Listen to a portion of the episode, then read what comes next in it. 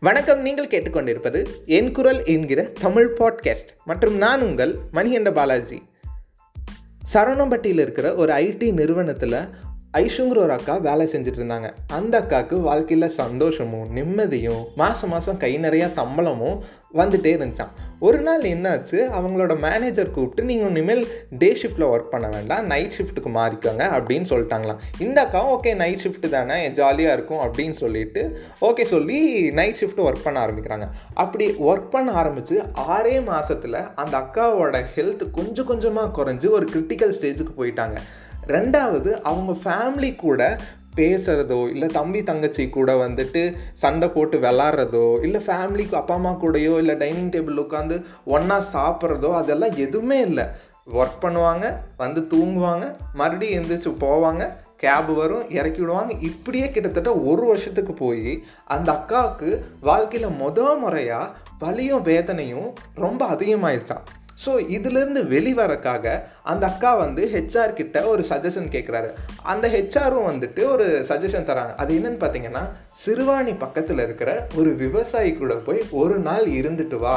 அதுவே உனக்கு வந்து வலியும் வேதனையிலேருந்து எப்படி வெளிவரும் அப்படின்னு சொல்லி தந்தாங்களாம். அப்புறம் சொல்லி தந்தபோது இந்த அக்காவும் போயிட்டு அந்த சி அந்த விவசாயி கூட போய் ஒரு நாள் இருக்காங்க. அப்போ அந்த அக்கா என்னென்னலாம் கற்றுக்கிட்டாங்க அப்படிங்கிறத இனி பார்க்கலாம் விவசாயி வந்துட்டு அந்த அக்கா கையில் ஒரு கைப்பிடி அளவு உப்பு கொடுத்து ஒரு டம்ளார் தண்ணிக்குள்ளே போட சொன்னாங்களாம். அந்த அக்காவும் போட்டதுக்கப்புறம் அந்த தண்ணி எடுத்து அந்த விவசாயி குடிக்க சொல்கிறாரு குடிக்கும்போது என்ன ஆகுது? அந்த அக்காவுக்கு ஒரே உப்பு கரிப்பு. அப்புறம் வந்துட்டு அதே கையளவு உப்பு வந்துட்டு ஒரு அண்டாக்குள்ளே போட சொல்கிறார் அந்த அண்டா தண்ணி எடுத்து குடிக்க சொல்கிறார் அப்போ வந்து அந்த அண்டாவில் வந்துட்டு நிறையா தண்ணி இருக்கங்காட்டி அந்த உப்பு வந்து கரைஞ்சிரும். அதே சமயம் அது என்ன ஆகுதுன்னா அந்த தண்ணி வந்துட்டு உப்பு டேஸ்ட்டு வரல. அப்போ வந்து என்ன சொல்கிறாருன்னா நீ உன்னோட வாழ்க்கையில் வலியும் வேதனையும் வரப்போ வந்துட்டு அதை வந்துட்டு இந்த அண்டா தொட் அண்டாவில் வந்துட்டு போட்ட மாதிரி தான் ஃபீல் பண்ணணும். ஏன்னா வந்துட்டு நீ அந்த டம்ளாரில் போடும்போது உனக்கு உப்பு ரொம்ப கரிக்கும். அதனால உனக்கு அந்த தண்ணியோட குடிக்கிற அந்த மனசே விட்டு போயிடும் அதே மாதிரி தான் உன்னோட ஒர்க்கும் உனக்கு வலியும் வேதனை வரும்போது சில நேரத்தில் உன்னோட ஒர்க்கு மேலே நீ கான்சென்ட்ரேட் பண்ணாமல் உனக்கு பிடிச்ச விஷயத்தில் நீ கான்சென்ட்ரேட் பண்ணு அப்படின்னு சொல்கிறாங்க ரெண்டாவது என்ன சொல்கிறாருன்னா அட்லீஸ்ட் மந்த்லி ஒன்ஸ் இல்லைன்னா மூணு மாதத்துக்கு ஒருக்கா ஒரு ட்ரெக்கிங்கோ இல்லை வந்துட்டு வெளியே போகிறதோ இல்லை இப்போது சமீபமாக எல்லாருக்கும் ரொம்ப பிடிச்ச அந்த ஃபோட்டோ ஷூட் பண்ணுறதோ அந்த மாதிரி நீங்கள் போகும்போது உங்களுக்கு பிடிச்சது நீங்கள் பண்ணுறீங்க இல்லையா? அப்போ வந்து உங்களுக்கு வந்துட்டு அந்த வலியும் வேதனையும் கொஞ்சம் குறைஞ்ச மாதிரி இருக்கும்.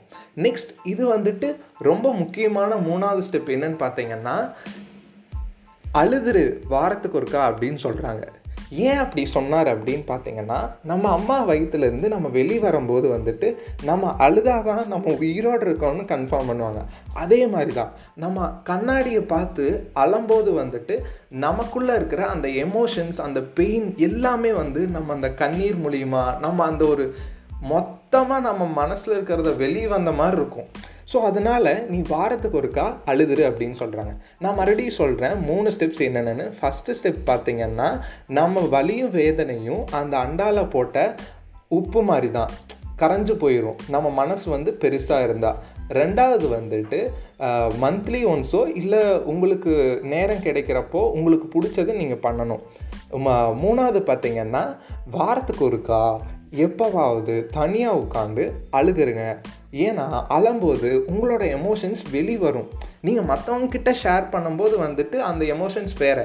அதே நீங்களே உங்களுக்குள்ளே இருக்கிற எமோஷன்ஸை வெளிக்கொண்டு வரும்போது அது உங்களுக்கு வந்து ஒரு அமிர்தமாக இருக்கும் அப்படின்னு சொல்லிட்டு அந்த விவசாயி முடிக்கிறாங்களாம். இந்த அக்காவும் இதை ஃபாலோ பண்ணிவிட்டு இன்றைக்கி வந்து அதே ஐடி நிறுவனத்தில் மேனேஜராக ப்ரொமோட் ஆகிட்டாங்களாம் ஸோ இந்த எபிசோடு உங்களுக்கு பிடிச்சிருந்தா லைக் பண்ணுங்கள் ஷேர் பண்ணுங்கள் அதே சமயம் ஸ்பாட்டிஃபை கூகுள் பாட்காஸ்ட் எதுலேயா இருந்தாலும் ஃபாலோ பண்ணுங்கள் அப்போ தான் நான் போடுற ஒவ்வொரு எபிசோடும் உங்களுக்கு நோட்டிஃபிகேஷன் வரும். நீங்களும் பார்க்கலாம். அண்ட் இந்த எபிசோட் பற்றின கருத்துக்கள் இல்லை நீங்கள் கேட்க விரும்புகிற தலைப்புகளை அண்டர் ஸ்கோர் டாட் பாலாஜி அண்டர் ஸ்கோருங்கிற என்னோட இன்ஸ்டாகிராம் ஐடியில் நீங்கள் தெரியப்படுத்தலாம். அண்ட் மீண்டும் இன்னொரு எபிசோடில் உங்களை சந்திக்கும் வரை உங்களிடமிருந்து விடைபெறுவது உங்கள் மணிகண்ட பாலாஜி. நன்றி வணக்கம்.